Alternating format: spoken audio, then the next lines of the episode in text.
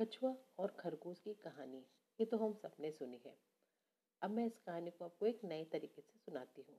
But नए तरीके से सुनाने से पहले मैं पुरानी वाली कहानी को रिकॉल करना चाहती हूँ। तो पुरानी कहानी में कुछ ऐसा होता है कि एक कछुआ होता है और एक खरगोश। कछुआ को अपनी तेज चाल पे बहुत घमंड होता है। उसे जो भी जानवर मिलता, उसे रेस लगाने की चुनौती दे देता। कछुए ने उसकी चुनौती स्वीकार कर ली। खरगोश को लगता है कि ये तो बहुत धीरे धीरे चलता है मुझसे कैसे जीतेगा? रेस आरंभ हुई। इसके बाद खरगोश काफ़ी तेज़ी से भागा और काफ़ी आगे जाने के बाद मुड़कर उसने देखा। उसे कछुआ दूर दूर तक कहीं नज़र नहीं आया। उसने सोचा, कछुआ को आने में बहुत समय लगेगा। चलो थोड़ी देर आराम कर लेते हैं और एक पेड़ के नीचे लेट गया। लेटे लेटे कब उसकी आँख लग गई, उसे पता भी नहीं चला। फिर क्या हुआ?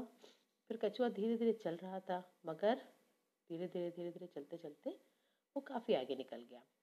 जब बहुत देर के बाद खरगोश की आँख खुली तो कछुआ लक्ष्य के नज़दीक पहुँचने वाला था। खरगोश तेज़ी से भागा, लेकिन तब तक देर हो चुकी थी और कछुआ रेस जीत गया था। इस कहानी से हमें ये शिक्षा मिली कि धीमे और लगातार चलने वाला इंसान रेस जीत लेता है। अब देखते हैं कि कहानी में आगे क्या हुआ।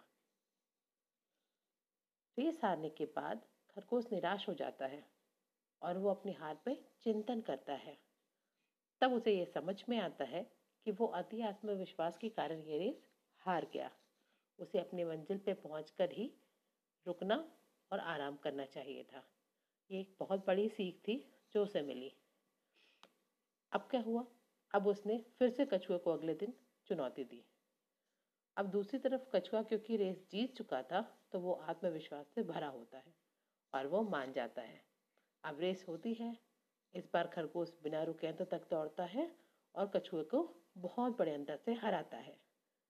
तो इस तरह से इस समय, इस कहानी से हमें क्या शिक्षा मिल रही है कि तेज और लगातार चलने वाले, धीमे और लगातार चलने वालों से हमेशा जीतते हैं। और दूसरी जो ज़रूरी बात, कि अति आत्मविश्वास हानिकारक होता है। इस कहानी के और भी एंगल्स के बारे में बात करेंगे अपने नेक्स्ट ऑडियो में। Thank you.